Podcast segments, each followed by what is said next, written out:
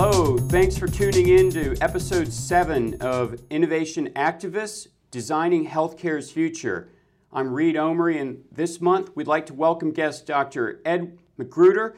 Ed has more than twenty-four years of experience in the animal health pharmaceutical industry. He currently serves as the head of Alternative Innovation R and D at Elanco Animal Health.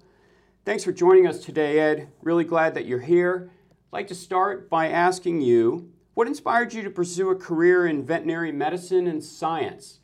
Well, one of the things I've always said is that vet medicine is actually in my D N A. So my dad's a veterinarian. He practiced fifty years, uh, small animal medicine, and I had two uncles as well.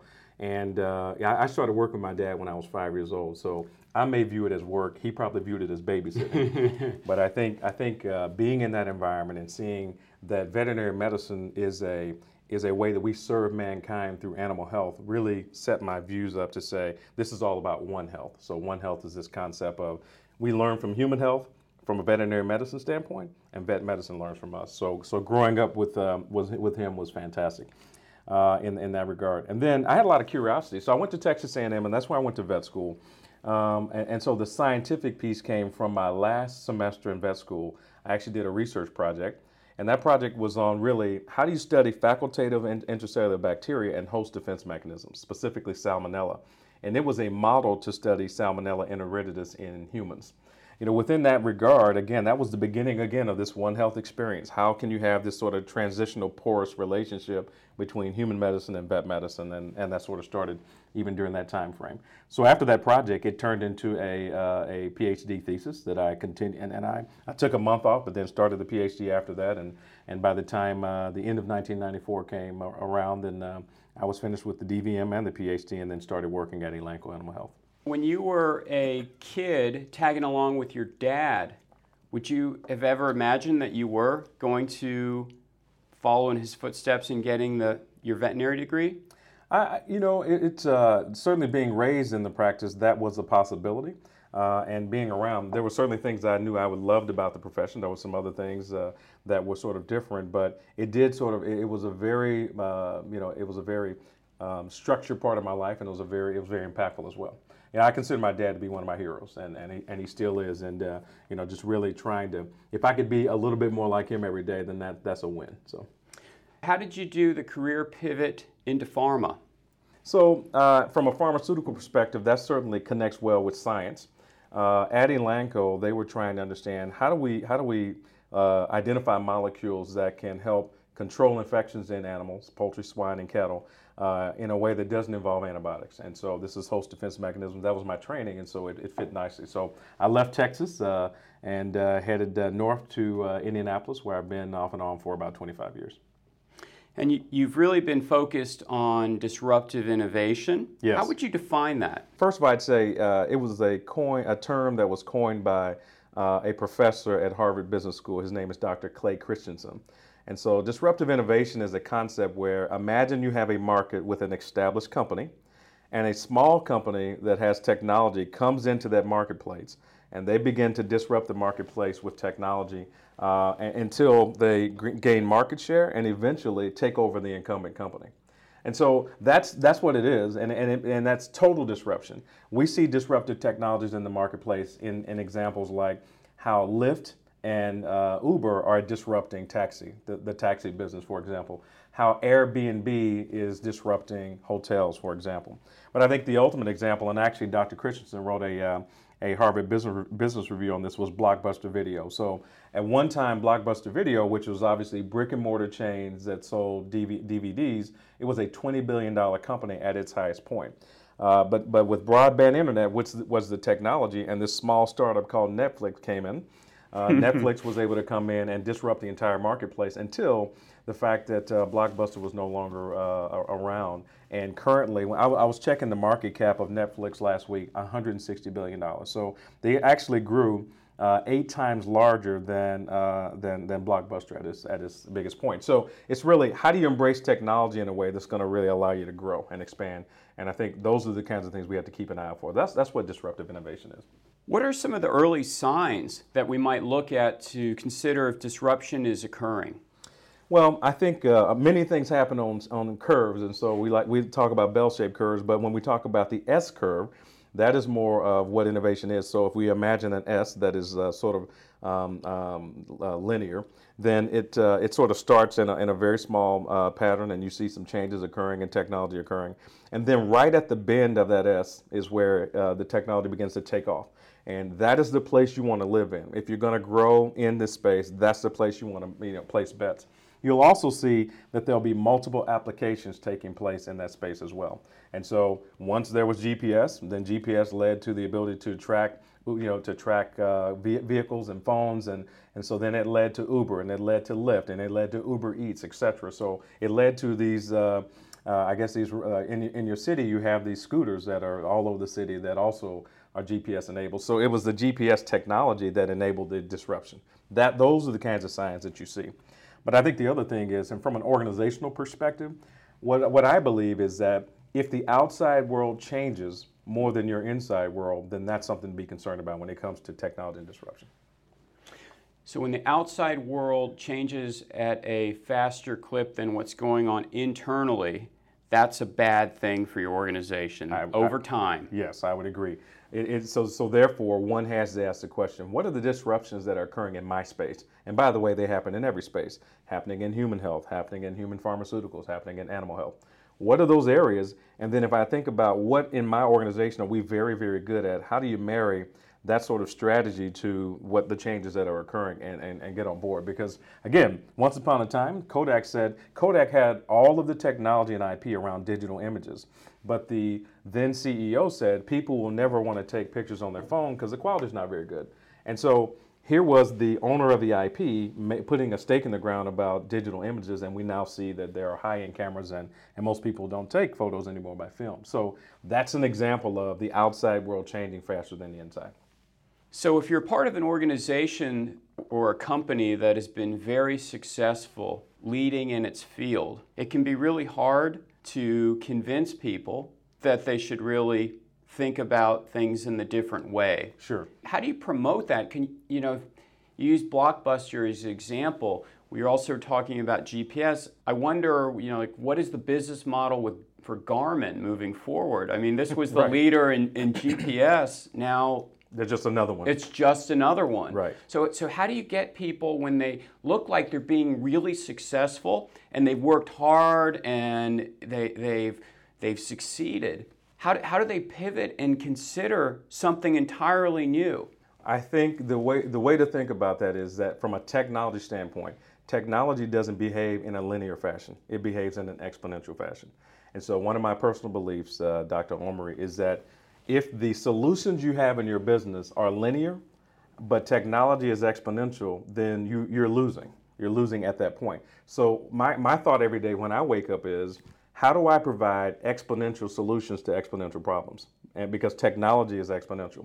We think about the fact that the cell phone I'm holding in my hand has more technology and power than the Voyager space probe that was launched years ago.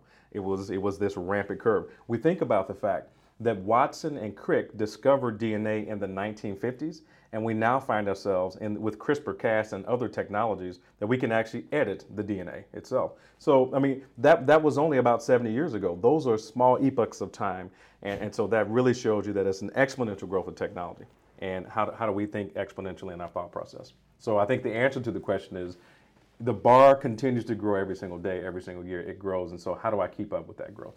If you look at healthcare as a whole, what are some examples of potential disruptions where we're just starting that exponential part of the curve that you're mentioning, the place we really want to be? I'll use a historical example and then I'll talk a little bit about the future. So about fifty years ago, even taking it back one hundred years ago, monoclonal antibodies were a thing, right? It was, you know, here's this monoclonal antibody and it has a promise to specifically bind and target diseases uh, or receptors. Um, and, and have and have activity and have less less side effects, right? And and there were early days, and we didn't know much about how to make them, and you know, tech, and they were very expensive. Now, when we think about some of the blockbuster drugs in the marketplace, they on the human side, uh, human healthcare side, they typically there are monoclonal antibodies because they have very specific activity, they have less safety issues, and they therefore have a, a big therapeutic margin. So if I if I sort of think back fifty years ago, it was very new, and now it is the technology that's transforming healthcare, as an example. I, I think, though, is uh, w- what comes to mind on the human side is if I think about wearable technology, well, many people have smartwatches, smartphones, Garmin's, and so forth, and I'm not promoting any particular one, but there's technology out there. There's also algorithms and machine learning. You think about that. And then we think about the human genome being discovered over ten years ago or so.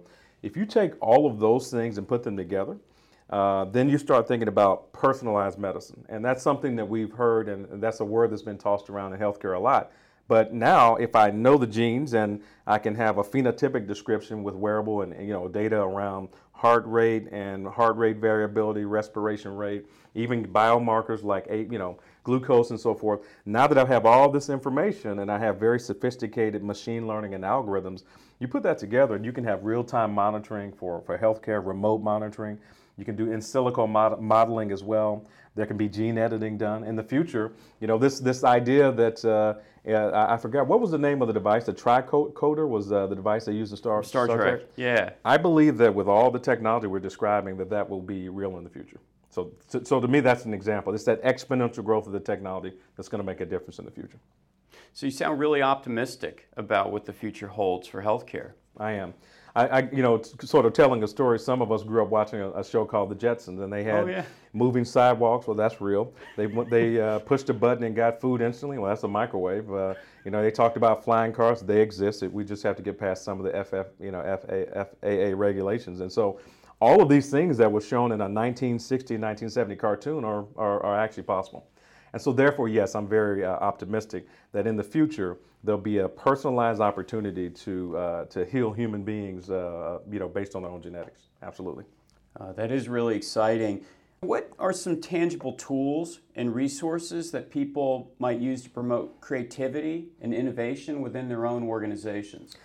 Uh, I think uh, the, the first question is, do I have a culture of innovation? And there will be a culture of innovation, but the question is to what degree? And so there are a number of tools that one can use to identify how how innovative is my culture. So there's some tools out there, and, and, and we can we can talk about those uh, offline later.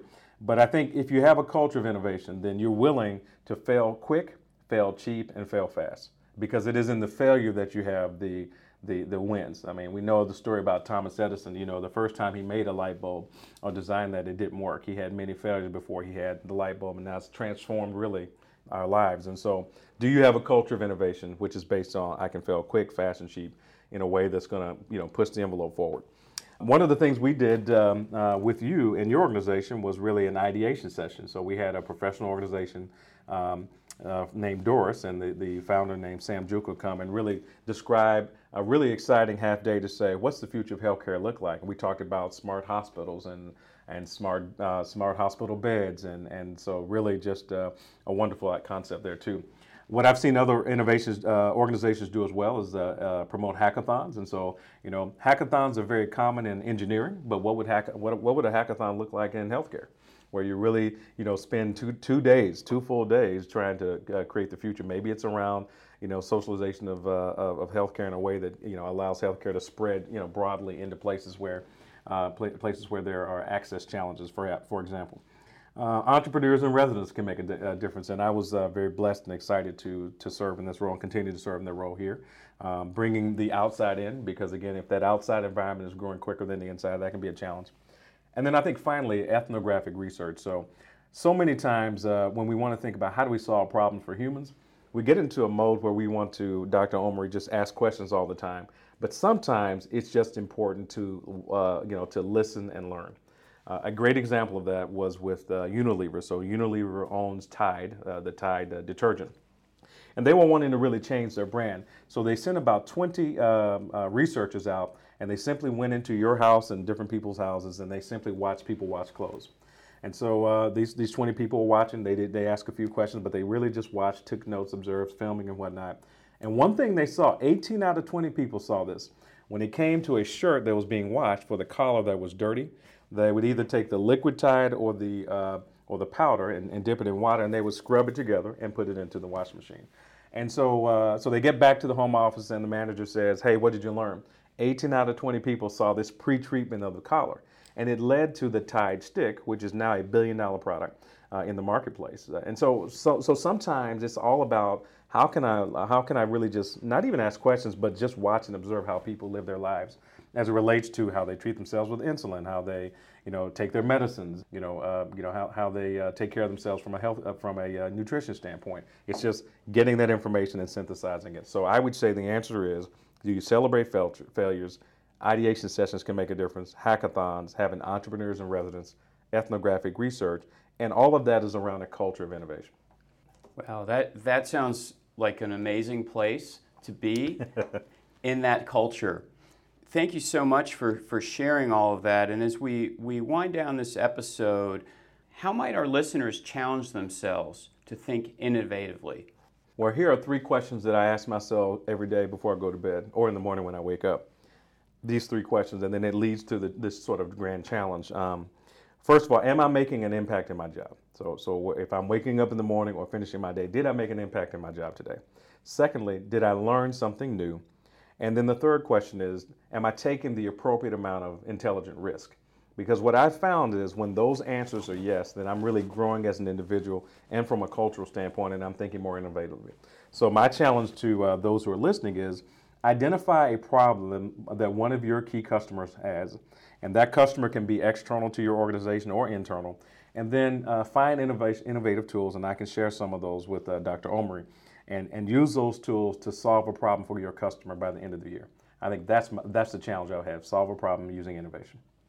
Thank you so much, Ed. This has been very inspiring and really enjoyed our conversation. Appreciate you being a guest on Innovation Activists, Designing Healthcare's Future today. For our listeners, please share your thoughts with us on Twitter. My handle is at Reed Omary, and Ed McGruder's is at Edward underscore McGruder. Uh, we'd love to hear your thoughts on what tools and resources you personally use to promote innovation in your organization. And please stay tuned for our next episode of Innovation Activists next month. Thank you for listening.